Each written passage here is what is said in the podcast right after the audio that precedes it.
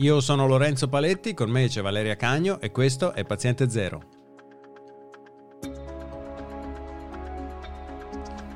Oggi parliamo di ristoranti e in particolare del rischio che si corre di rimanere contagiati dal SARS-CoV-2 quando ci si trova a tavola in un luogo pubblico. È possibile ammalarsi ingerendo un piatto contaminato dal virus? E a cosa dobbiamo stare attenti? Oggi è il 9 giugno 2020.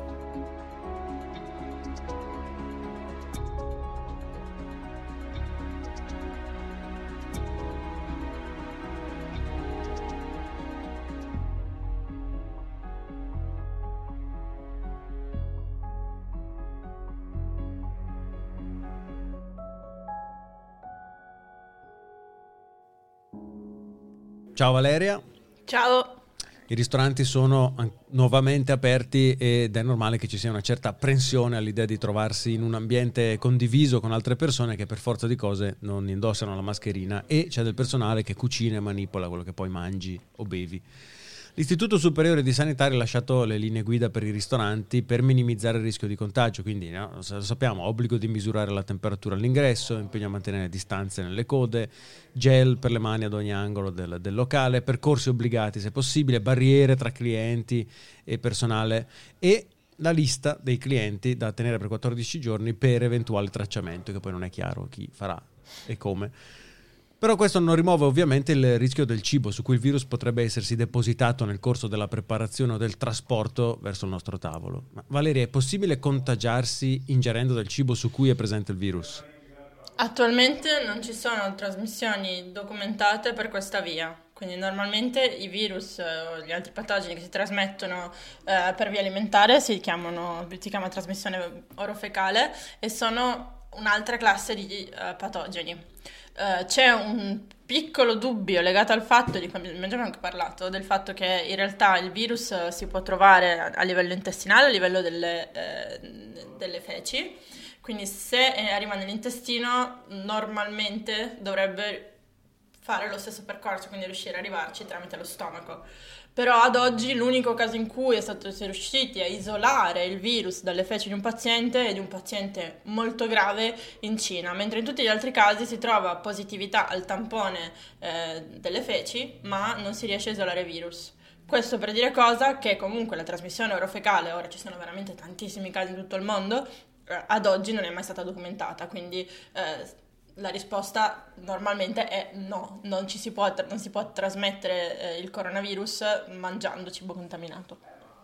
Ma allora la domanda che mi viene spontanea è che differenza c'è tra ingerire qualcosa su cui si è posato il virus e ad esempio toccarmi le labbra quando ho il virus sulle mani? No? Quando ci dicono non, non, strofina- non, toccarti la bocca, non infilarti le dita in bocca, eh, non strofinarti gli occhi.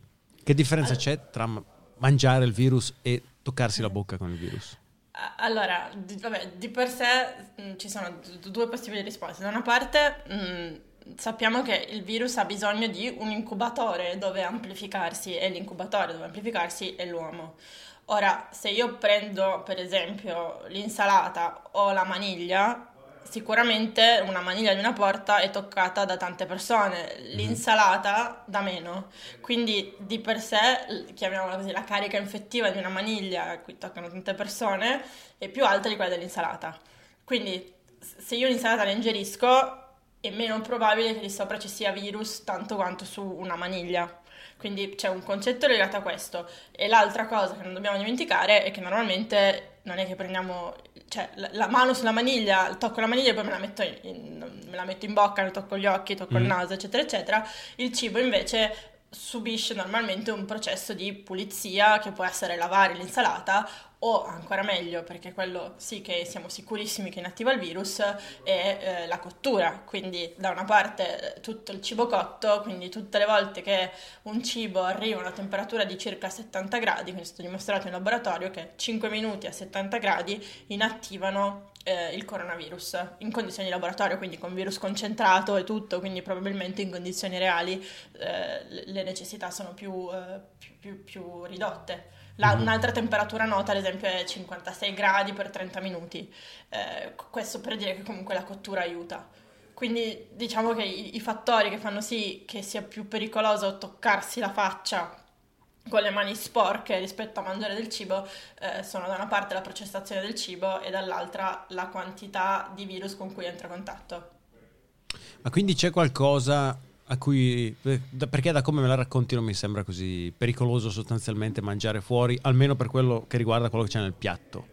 Uh, c'è qualcosa a cui dobbiamo... Vai, vai, scusami. No, no, sì, sì, no, giustamente, cioè, il discorso è che comunque stiamo partendo dal presupposto che il cibo che sto mangiando sia stato processato correttamente e che eh, quindi in questo caso sto pensando ad esempio al cibo che mi cucino a casa. Nel momento in cui arriviamo in un, in un, ristorante, ovviamente c'è un'altra persona che lo sta cucinando, cioè la cosa estremamente importante è che il personale eh, del ristorante eh, segua tutte le raccomandazioni.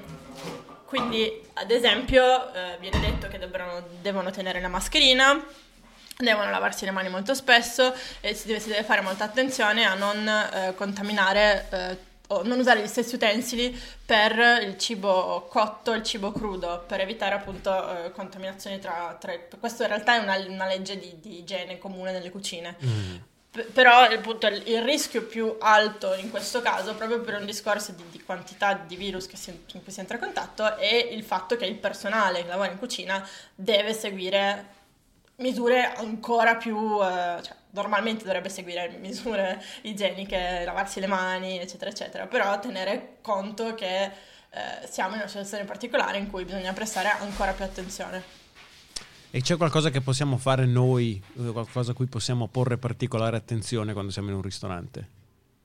Bah, il rischio attualmente, le uniche trasmissioni documentate nei ristoranti sono legate al fatto, come dicevi giustamente all'inizio, che sei in un ambiente in cui di fatto la bocca non te la proteggi e mm. sei per un tempo prolungato, a meno che non sia un fast food, ma vabbè, eh, siamo italiani, se ci a sedersi a tavola e starci un po' normalmente, eh, in cui stai per un tempo prolungato in un ambiente chiuso che molto spesso non ha ricambio d'aria, quindi eh, le trasmissioni che, cioè, se è stato documentato la possibile trasmissione del virus nel ristorante perché c'erano dei tavoli vicini, quindi quello a cui bisogna fare attenzione è veramente che il ristorante non sia sovraffollato e eh, possibilmente che ci sia un ricambio d'aria e che non si sia nella traiettoria di un getto d'aria come appunto in questo lavoro che è stato pubblicato di questo ristorante in Cina in cui sembra che l'aria condizionata abbia creato un flusso d'aria tale per cui eh, una persona infetta sia riuscita a contaminare quella dei tavoli a fianco. Eh, di per sé sul cibo una volta che siamo sicuri che appunto il ristorante rispetti le, le, le norme igieniche, eh, io direi di, essere, di, essere, di, stare sicuri, anche perché appunto i ristoranti non hanno chiuso subito eh, e, e, e, ad oggi con tutti questi casi nel mondo non c'è nessuna eh, trasmissione documentata in questo modo, che per me è la prova più, eh, la prova più, più solida. Mm. Poi non, non si sa mai, però. Certo. Grazie mille Valeria. Grazie a te. Potete seguirci su Twitter, siamo at paziente0pod, sempre su Twitter ci trovate con i nostri nick, siamo at Valeria Cagno e at Lorenzo Paletti. Se avete una domanda ci potete scrivere a info-paziente0.net o lasciarci un messaggio vocale su www.paziente0.net. Noi ci sentiamo al prossimo episodio di Paziente Zero.